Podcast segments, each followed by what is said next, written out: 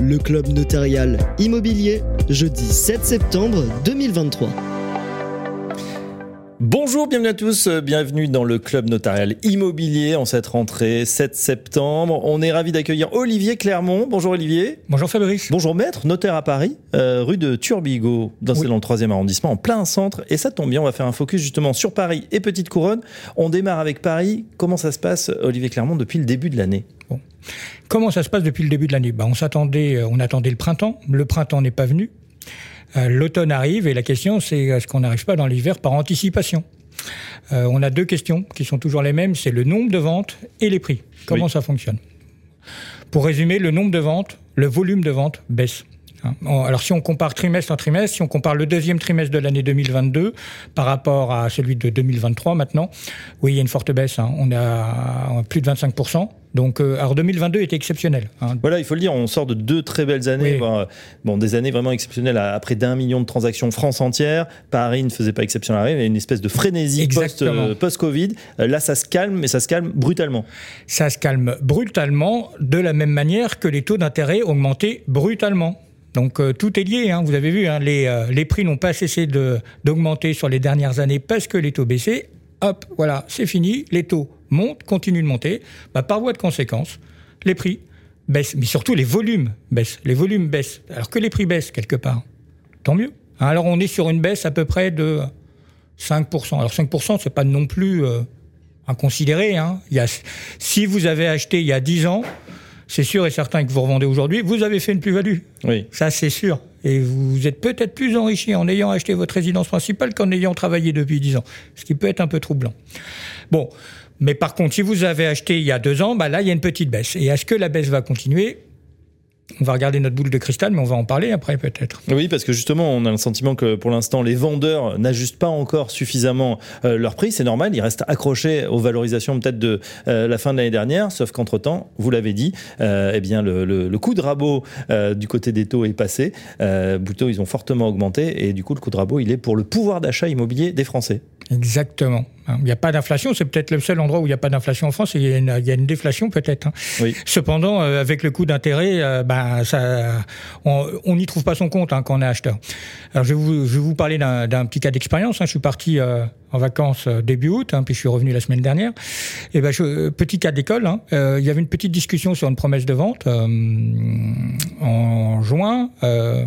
On a signé la promesse de vente au oui. final fin août, mais on l'a signé mais pas au même prix. Hein. Le prix et je vous laisse réfléchir. Est-ce que c'était à la hausse Est-ce que c'était à la baisse? Non, ça a baissé. Ça a baissé. Donc il y a une vraie. Le pouvoir est passé du vendeur à l'acheteur. Eh oui, vendeur qui doit aussi euh, des fois euh, être contraint euh, de, faire sa vente, bien évidemment. Est-ce que, Olivier Clermont, on observe des disparités dans la capitale entre bah, les arrondissements du centre, vous êtes très bien placé pour le savoir. voilà, on sait qu'il y a des, des, quartiers un peu lingots d'or de la pierre, et puis d'autres un peu plus compliqués, mais qui avaient quand même beaucoup monté. On vient d'apprendre que globalement, Paris vient de repasser en dessous de la barre des 10 000 euros. Alors nous, ce qu'on dit, c'est qu'on n'est pas encore passé sous la barre des 10 000 euros. On a les vrais prix. Hein. On a tous les actes de vente, tous. C'est chez les notaires, on les voit tous. On considère qu'on n'est pas passé encore sous la, barre, des 10 000, mais peu importe, hein, qu'on soit à 10 000, 100 euros ou à euh, 9, euh, 9 990, je crois qu'il n'y a pas réellement de sujet. Oui, alors, homogénéité, tout baisse, tous les arrondissements baissent. Ça, c'est certain. Une seule et même carte, tout baisse, plus ou moins fortement d'ailleurs. On va dire qu'il y a un petit croissant plutôt sur l'Est, hein, qui commence dans le 18e, qui va dans le 12e et qui finit quand même dans le 15e.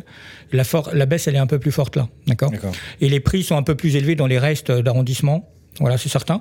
Avec quelques quartiers qui sont un port, euh, alors les plus abordables, la Villette, toujours.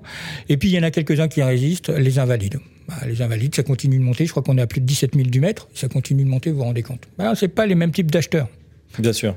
Euh, si on regarde un, un, petit peu plus, si on sort de, de, Paris, Petite Couronne, on rappelle pour nos auditeurs qui ne seraient pas franciliens ce que ce que c'est que la Petite Couronne? Alors, on, on considère qu'il y a pour nous, dans les chiffres parisiens, il y a trois départements hein, le 92, euh, le 94 et la Seine-Saint-Denis. Voilà, ça c'est nos euh, c'est nos références de prix sur les notaires de la, parisiens.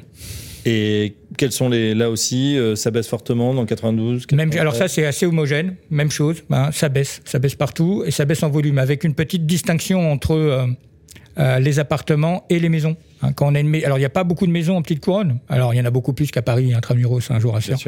Il n'y a pas beaucoup de petites de, maisons en petite couronne, mais quand on a une maison, on la garde aujourd'hui.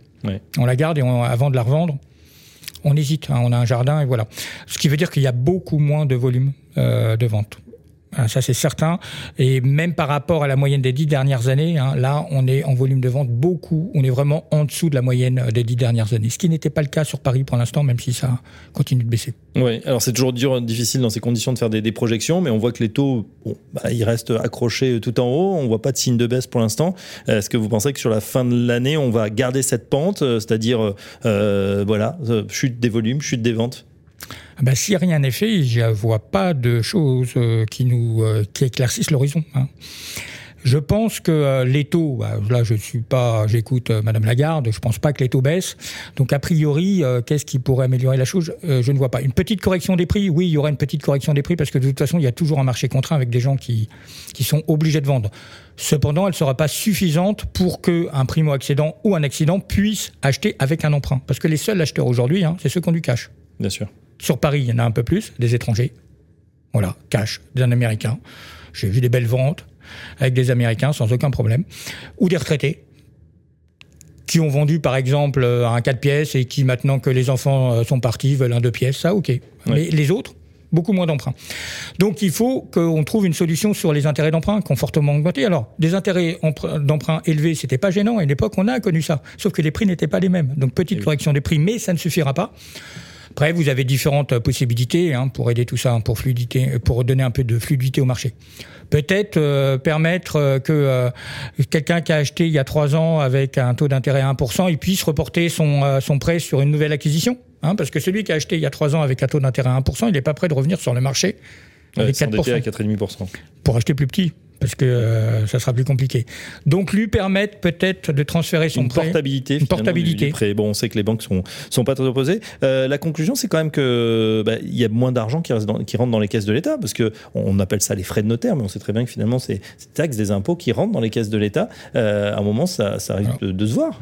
De l'État, des départements surtout, et, et des communes. Donc le budget des départements et des communes va évidemment être contraint D'accord, ça c'est certain. Et c'est pas tout à fait les mêmes caisses. Hein. Euh, voilà. Donc ça c'est sûr, c'est très, très fort. en hein, 30% de, euh, de, de volume en moins, c'est c'est pas 30% de recettes en moins, c'est beaucoup plus, hein, parce que souvent c'est des prix plus importants, des choses comme ça.